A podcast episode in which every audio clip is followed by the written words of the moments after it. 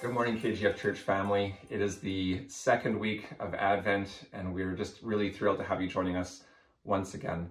As we're heading into this uh, holiday season, one of the things that we as a church family want to uh, bring to your attention is just how many people in this church are currently involved in caring for the people around them, caring for those in our church. Many of you might not know this, but we have sort of an umbrella term for all these people that are doing this. We call it KGF Care. There are people in our church, like me and other pastors, who are uh, involved in people's lives as we're invited and as we're able to uh, invest ourselves there. We've got people who are making use of uh, counseling facilities or who are um, accessing financial help that the church is making available to them. We have our Stephen ministers who've gone through 50 hours of training to walk through people precisely for moments like this, and they're doing just that. We have people in our church family who love visitation and love making sure that people who are shut in or sick are alone have a friend who hasn't forgotten them and even during covid are finding creative ways to navigate that. We have people involved in compassionate care who for years now have been quietly and faithfully making meals for people who are going through a difficult time and could use that extra help. And of course on top of all of that we have individuals and teams who are involved in prayer praying for me praying for you and praying for those who are uh, brought to their attention. We have uh, Betty Ernest, who is looking after our prayer emails as well. There is so much happening here at KGF, and we haven't really talked about it in the last little bit, and we want to start talking about it now. So, church, what I want to invite you into right now is to pray for and thank God for these people who are involved in offering care. At the same time, if you yourself need care or know somebody who does, and you're not sure who to reach out to, can I encourage you and invite you to reach out to office at kgfchurch.com and invite us in to walk alongside you. More than that, I want to let you know that going into the new year and as we head into this holiday season, we are going to be investing ourselves into looking after one another. If that kind of ministry excites you and you want to think about that, again, I'd invite you to get in touch with us at the church office so that we can look at how to love each other and care for each other as we're heading into this season and into the new year. Like I said, we're going to be talking about this a bit more going forward. So, right now, I want to say God bless you this Sunday, and I actually want to pass things off to our uh, KGF board chair, Kevin, who's got some AGM news as well as some encouragement and food for thought for you as well. God bless. Hi there, everybody. My name is Kevin Gilbert, and I have the privilege of serving as board chair for KGF Church during these unusual times. One of the experiments that recently concluded was our virtual AGM. Uh, thank you to everybody who participated in that. It was great to see. We were able to meet quorum, which means we had the numbers we needed for it to count as an official meeting. And we successfully passed the motion of affirming Devin Scollin as Student Ministries Director with a 92% thumbs up. So thank you to everybody who participated in that. And I just wanted to also speak a little bit about this moment that we're in as a church. It's a unique time. We're not gathering in person, and we can really miss that. Uh, we miss the the familiarity, we miss the spontaneity of these social connections and just the spiritual feeding that it would be in those times. And I don't want to dismiss that. I want to acknowledge that that's really hard for a lot of us who have uh, a, a, lifetime or even a, a newer time span of engaging with that. And I also wanted to encourage us that the questions that we get to ask ourselves right now, they can outlast the pandemic. We're, we're born for this. Our vision is this. Jesus' calling on our lives is this. You know, our vision is to co create communities where each of us are awakened and equipped to live out the unique calling God has for us. It's about coming together and going out. And when Jesus led, he was modeling this way of being that wasn't about championing religious rights and freedoms or even religious rites and rituals, but about moving into the world to show the love of God and so this is our time. This is our moment to really be leaning into this and to asking to ask ourselves creative questions about how to do this. If you need any help exploring this, asking, you know, what does a hub look like in this time? What does a life group or a triad look like in this time? don't hesitate to reach out to the church staff. It's what they're here for, and they're doing an amazing job being laser focused on helping us orient towards this long term vision, not just a short term adaptation. This is something that we get to be. So if you need help, um, our staff are super aligned with helping us lead into this vision and would love uh, to be part of helping connect you with uh, a different way to, to belong in this time. Thanks for being part of this community, and I hope you have a wonderful day. Good morning, KGF Church family. Um, it is an honor to be here with you guys today um, as we light the second Advent candle. Um, I'm really blessed to have Katie, my daughter, Kyle, my son, and my wonderful wife Tanis here with us today. So, this is the second week of Advent. Last week we lit the candle for hope. This week uh, we light the candle of peace.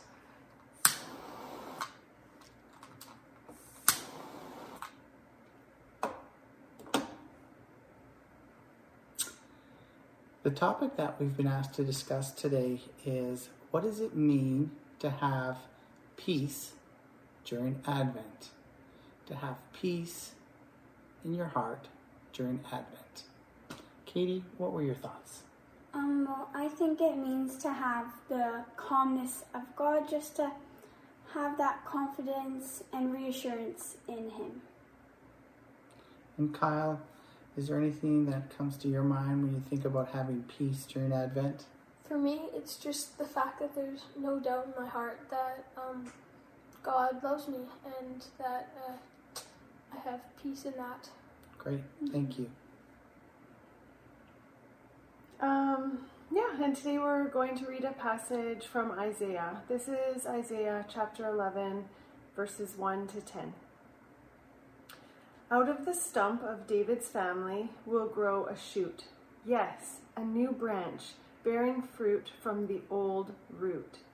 And the Spirit of the Lord will rest on him the Spirit of wisdom and understanding, the Spirit of counsel and might, the Spirit of knowledge and the fear of the Lord.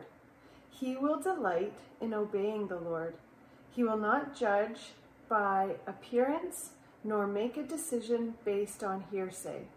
He will give justice to the poor and make fair decisions for the exploited. The earth will shake at the force of his word, and one breath from his mouth will destroy the wicked. He will wear righteousness like a belt, and truth like an undergarment. In that day, the wolf and the lamb will live together. The leopard will lie down with the baby goat. The calf and the yearling will be safe with the lion, and a little child will lead them all. The cow will graze near the bear, the cub and the calf will lie down together, the lion will eat hay like a cow. The baby will play safely near the hole of a cobra. Yes, a little child will put its hand in a nest of deadly snakes without harm. Nothing will hurt or destroy in all my holy mountain. For as the waters fill the sea, so the earth will be filled with people who know the Lord. In that day, the heir to David's throne will be a banner of salvation to the world. The nations will rally to him, and the land where he lives will be a glorious place. Church, let us leave with hope and peace in our hearts. Thanks, Joel, for leading us. O come, O come, Emmanuel. Ransom us, set us free. Uh, what a wonderful song as uh, we continue in Advent.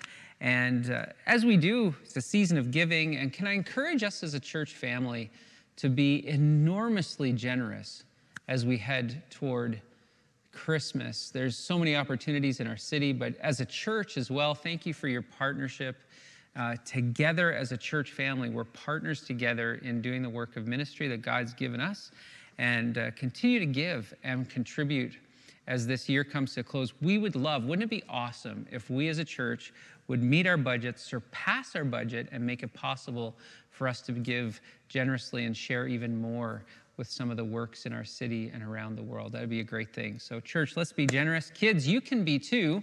And uh, by the way, kids, you'll see my little cool uh, Well, maybe you don't think it's so cool, but I've got this little Lego thing here. Yep, uh, Pastor Phil pulled out the Legos again. So here's your assignment for today grab Legos or blocks, and I'd like you to work on building the name that you see there. Can, some of, can somebody read it for me? What does it say? Yeah, you got it. Jesus. So if some of you can work at that, build, build the name of Jesus. Love to see some pictures of it. I had picture last week sent to me of a car, a van with skis on the roof, which was really awesome. Thank you, Micah Weens. And it made me want to travel 16,000 kilometers again. Uh, no, not really. Didn't. But it was a great picture, Micah, so thank you. Um, and let me just say this don't give up connecting with one another. All these Provincial health orders have changed things again for our hubs and life groups, but please adapt. People need fellowship. You need fellowship. The mission of the church does not change. KGF, adapt, reach out to one another, connect, and continue the work of the church. Can we do that? Yes, we can. Well, as always, we're moving toward a question today, the question that you will uh, have a chance to discuss where you are virtually with your group or perhaps with a person as you uh, have the chance to connect would be this How does the hope of Jesus being our great high priest help us in our time of need? How does the hope of Jesus being our great high priest help us in our time of need? That's where we're headed. But let's begin here. At the end of November 2000, 2018, I lost my job. Uh, on December the 11th, which was 11 days jobless, I wrote in my journal these words I need a sign, a symbol, a word from you that directs. Is that too much to ask?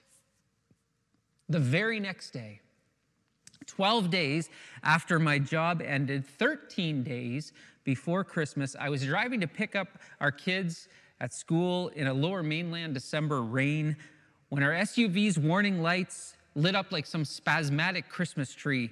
The engine began to lurch like Santa's sleigh in that Christmas movie Elf. If you watch it, that's kind of the picture of what happened to our vehicle. And I'd slow at an intersection and I'd throw the thing into neutral and rev on the gas, and the driver next to me would go like, I think he thought I wanted to have some Advent race as soon as the light turned green. And uh, I was praying, Lord, Lord, please just help me get this thing to the school.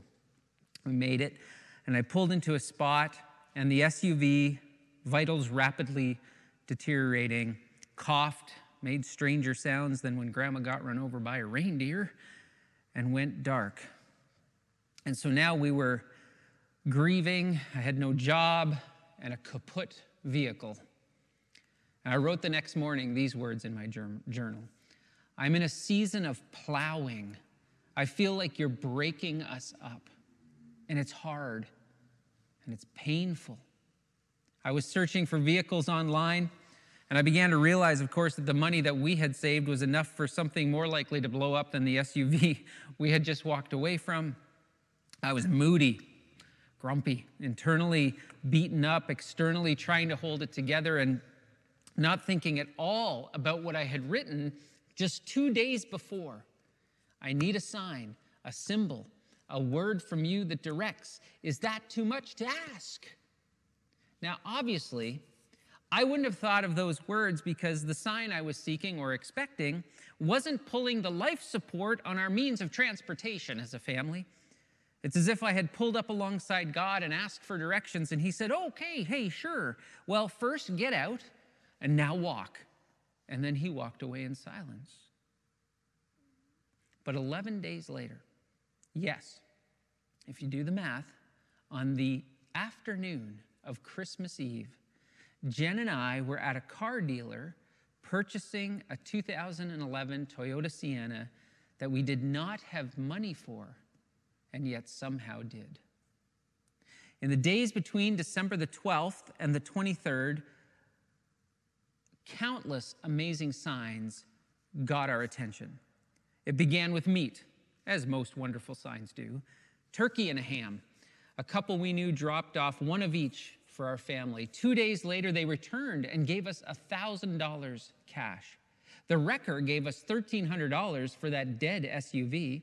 The friend, friends of ours found a dealer willing to give us the Sienna at cost and told me that someone had anonymously given $5,000. The day before Christmas Eve, another person informed us that someone we didn't even know had left $2,500 to help with our help our help replace our vehicle. And so 13 days after I asked God for a symbol, God had taken the last straw of our season of despair and weaved it into a work of fine art. If you did the math as I was talking, you'd realize that God, through his people, had provided $9,800. And that, combined with what we had saved for a vehicle, was exactly the amount needed to purchase the Toyota Sienna that you might see our family driving around the city in today. Now, you might see a van, but we see a sign and symbol of God's intervention. Our van is a sign that God can be trusted even when your soul is battered. The point, you see, isn't a vehicle or the comfortable life. That actually is not the point at all. It is the faithfulness of God and what can happen when someone steps into the gap for you. The New Testament begins with Joseph discovering that his fiancee Mary is pregnant. Now he knows he has nothing to do with it, and he's having a moment. And in the season of plowing, he considers walking away from Mary entirely. And then this happens Matthew chapter 1, verse 20. If you want to read along with me, it's on the screen here behind me. You can read along together. I'm going to read as well, but I'll read a little quietly, quietly so that you can read out loud if you want to. But after he had considered this, an angel of the Lord appeared to him in a dream and said, Joseph, son of David, do not be afraid to take Mary home as your wife, because what is conceived in her is from the Holy Spirit. She will give birth to a son, and you are to give him the name Jesus, because he will save his people from their sins. All this took place to fulfill what the Lord had said through the prophet The virgin will conceive and give birth to a son, and they will call him Emmanuel, which means God with us. Now we can miss all these years later what Jesus or what Joseph is being pointed to. He's reminded of his identity. You're a son of David. Remember who you are and the prophetic promises given to your descendant, the great King David. He's called to surrender to the leading and the activity of the Holy Spirit. What's happening in Mary is of the Spirit, so do not fear. He's called to a great hope because of the broke, for broken humanity. Call him Jesus, for he will save his people from their sins. The purpose of all this is redemption, forgiveness, new life, the restoration of God's shalom. And all this will fulfill what the prophet had spoken hundreds of years earlier the promise of Emmanuel, God with us. And that word of Isaiah the prophet in Isaiah chapter 7 that a virgin would have a child who would be God with us was a direct answer to Isaiah challenging King Ahaz, also a descendant of David, to ask for a sign of God's ability to deliver when the enemy was at the gates. God with us. This is what the prophetic points to. This is what signs and symbols are meant to do not just give us religious hallmark words to say, but the hopeful presence of God in the real world where enemies rage, where cars die, and where sin has power. What does God with us really mean? And this points to another good news sign rooted in the Old Testament the presence of the priest, the one who stands in the gap between God and humanity. Religions have priests. Even in Christian tradition, some Christian traditions, The person who in my kind of role is called a priest. This is also true in other religions like Hinduism, for instance. The idea of uh, an intermediary presence, someone that we rely on in some form to stand in the gap for us, is also seen in our legal systems. If you're in trouble with the law, you'll call a lawyer to help, and they will even stand in your place to answer the judge on your behalf. They'll even tell you to be quiet and let them talk from time to time. This is even real in how we purchase insurance or even a mortgage because we go find a broker. Sometimes we take someone with us if we have difficult conversations we have to have with somebody else. We'll take somebody with us. They might even speak for us when our words run out. There are crucial times in life when we know that we're powerless to accomplish and overcome something on our own, that we need somebody to be with us. And if this is true for insurance, how much greater when it comes to that massive, big deal problem of sin, that power that controls us and that we need freedom from. And so, into the life of Israel as a nation from the very beginning was priesthood who represented God to the people and the people to God. Because all of God's holiness, all of God's just wrath towards sin was centered on the priest.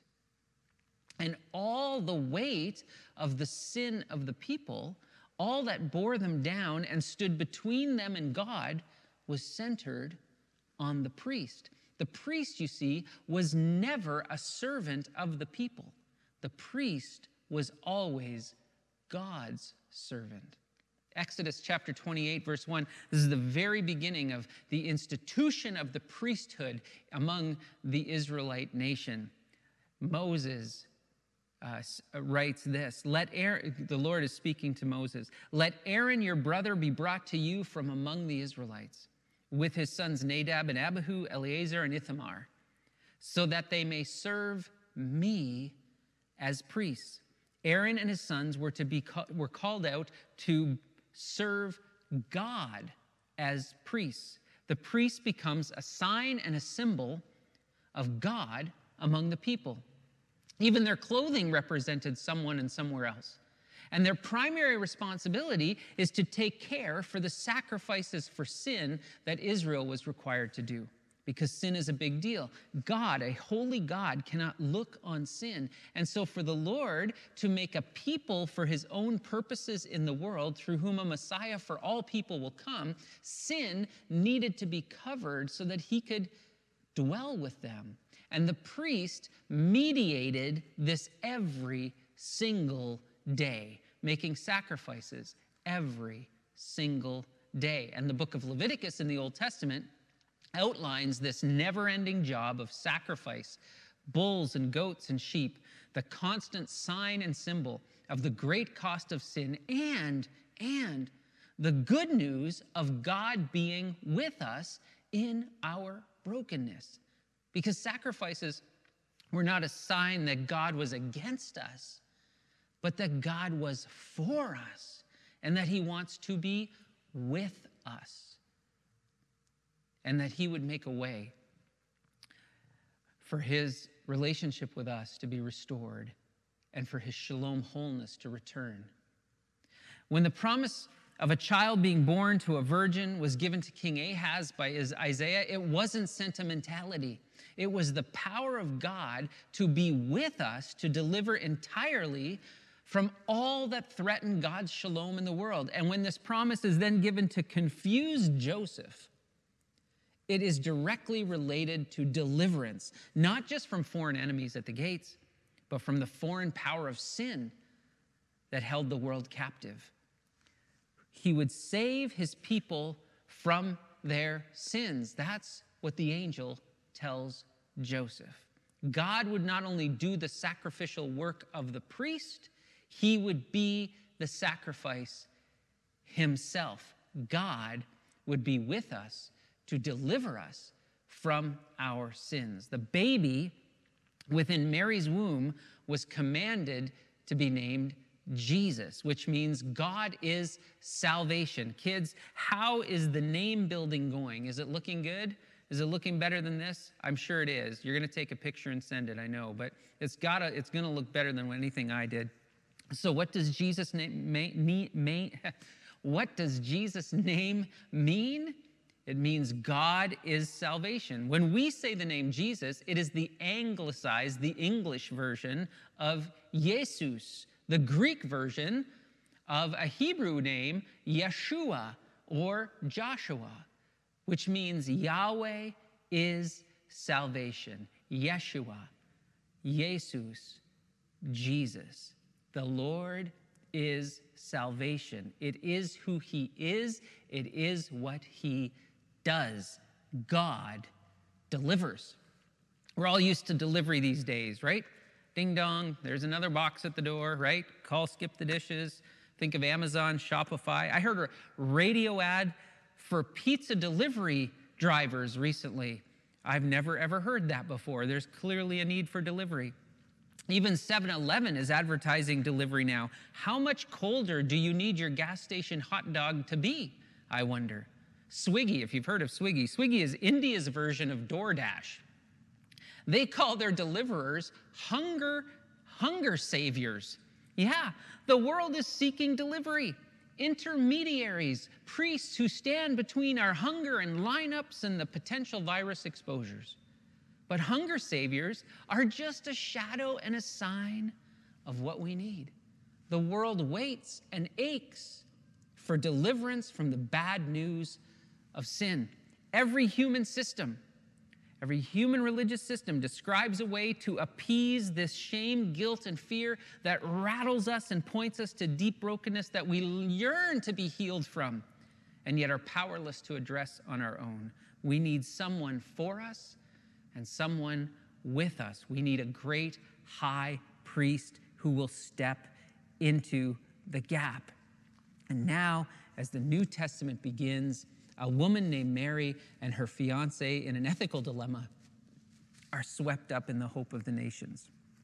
In the wholeness of all that salvation means, God would be with us. A great high priest would make it possible. Now, in Israel, the priests were always a present reality. Tithes were to be given so that they could keep offering sacrifices. The entire tribe of Levi were set apart for this work and not even given territory within the promised land because the Lord Himself was their inheritance and their work. But whenever the priests became the thing or made themselves the center of things, the prophets would correct it. The prophets would put the priests back in their place. Look at Hosea chapter 4, verse 6 to, for an example of this. Because the priest was never ever to minimize sin's great cost and ugliness. And the priest was also a national symbol that the world needed someone to stand between us and a holy God. And that tiny embryo in Mary's womb was the promise God with us. He would deliver us from our sins, which leads us to the poetry of William Chatterton Dix. And just a word of caution don't say I didn't warn you. But when I search for these lyrics on the internet, and the internet knows everything and is always concerned for my well being and wholeness, okay, that, that was sarcastic. When I searched the internet for these lyrics, it said this it warned me that these lyrics contain explicit language. So I'm just warning you right now. Here's the poetry of William Chatterton Dix. Why lies he in such mean estate, where ox and ass are feeding? Good Christians fear, for sinners hear, the silent word is pleading. Nails, spear shall pierce him through, the cross be borne for me and for you. Hail, hail, the word made flesh, the babe, the Son of Mary. What child is this? Be advised, says the internet, these are dangerous words. He is God with us, He's our deliverer, the priest taking sacrifice to a whole new level. He will not only make sacrifices, He will be the perfect sacrifice. So great is the love of God that He will stand in the gap and deliver us The whole world is driving a vehicle without any means of replacing it, and we need someone to stand in the gap. And that leads us to the book of Hebrews. And we're going to look at a couple passages as we close this up and pull this one into the parking lot. Hebrews chapter 4, verse 13. Again, if you want to read along, go for it. I'll read a little quieter. Nothing in all creation is hidden from God's sight. Everything is uncovered and laid bare before the eyes of Him to whom we must give account. Therefore, since we have a great high priest who has ascended into heaven, Jesus, the Son of God, let us hold firmly to the faith we profess. For we do not have a high priest who is unable to empathize with our weaknesses, but we have one who has been tempted in every way, just as we are, yet he did not sin. Let us then approach God's throne with grace, uh, God's throne of grace with confidence, so that we may receive mercy and find grace to help us in our time of need. Jesus, our high priest, is fully human. He identifies with us in all that we want to hide from God's sight. What would you want to hide from the sight of God? Hmm? All the stuff that awakens shame, guilt, and fear in us. He sees it all and he identifies with it. And he is fully God. He is God with us. He faced those temptations, same temptations we do, yet he did not sin. He is the perfect priest and the perfect sacrifice who accomplished what no other priest could, so that we can approach God with confidence, boldly, boldly, we can have a face to face friendship with God because God with us has not condemned us, but delivered us into wholeness and salvation. So be bold. A little later in Hebrews chapter 7, Hebrews 7, verse 23. Now, there have been many of those priests since death prevented them from continuing in office. But because Jesus lives forever, he has a permanent priesthood. Therefore, he's able to save completely those who come to God through him because he always lives to intercede for them. Such a high priest truly meets our need, one who is holy, blameless, pure, set apart from sinners, exalted above the heavens, unlike other high priests. He does not need to offer sacrifices day after day, first for his own sins and then for the sins of the people. He sacrificed for their sins once for all when he offered himself.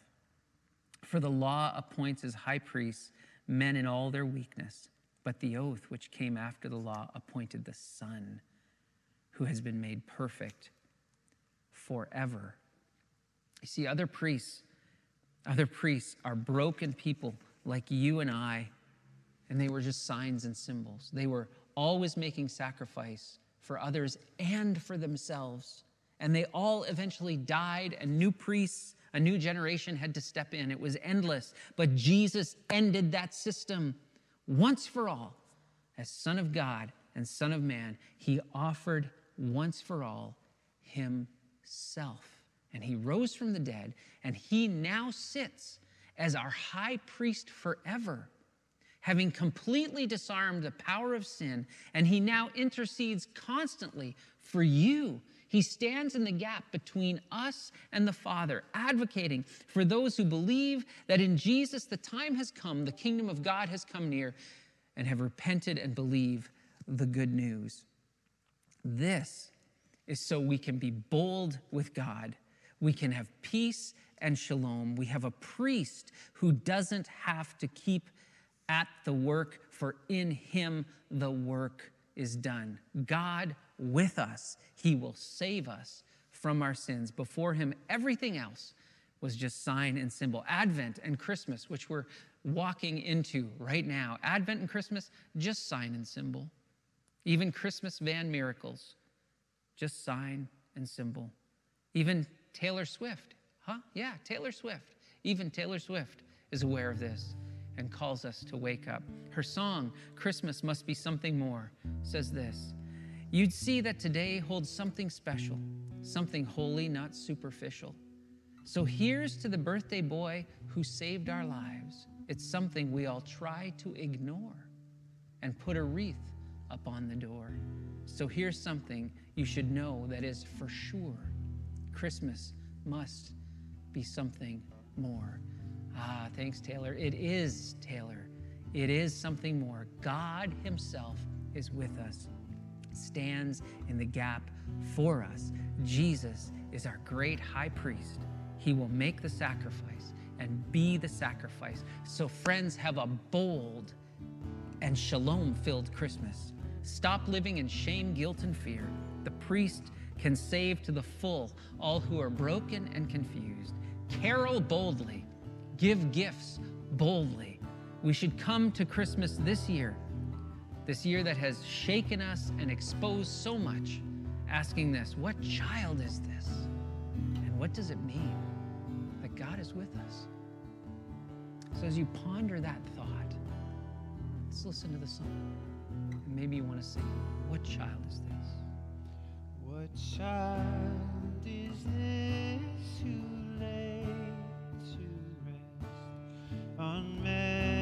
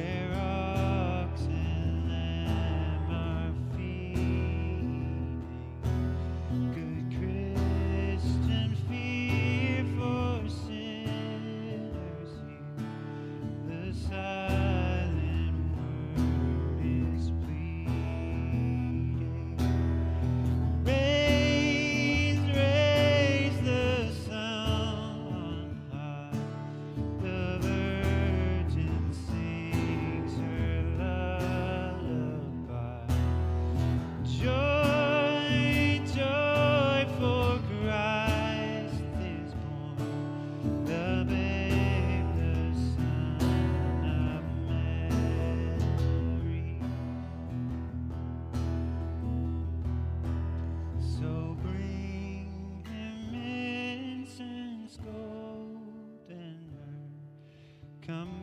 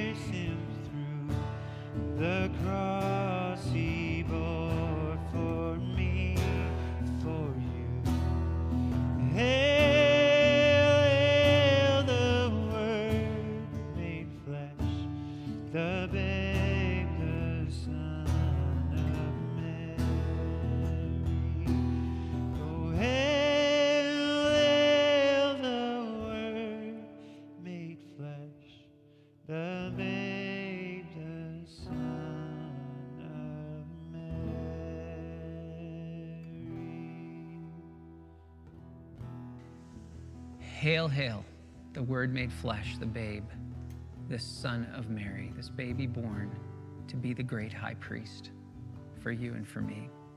So, church, as we go this week, just a couple more weeks till Christmas, uh, kids, talk with the big people around you about the block letters or whatever it is that you made of the name of Jesus and try to remind them what the name of Jesus means. Have a discussion and see if you can remember.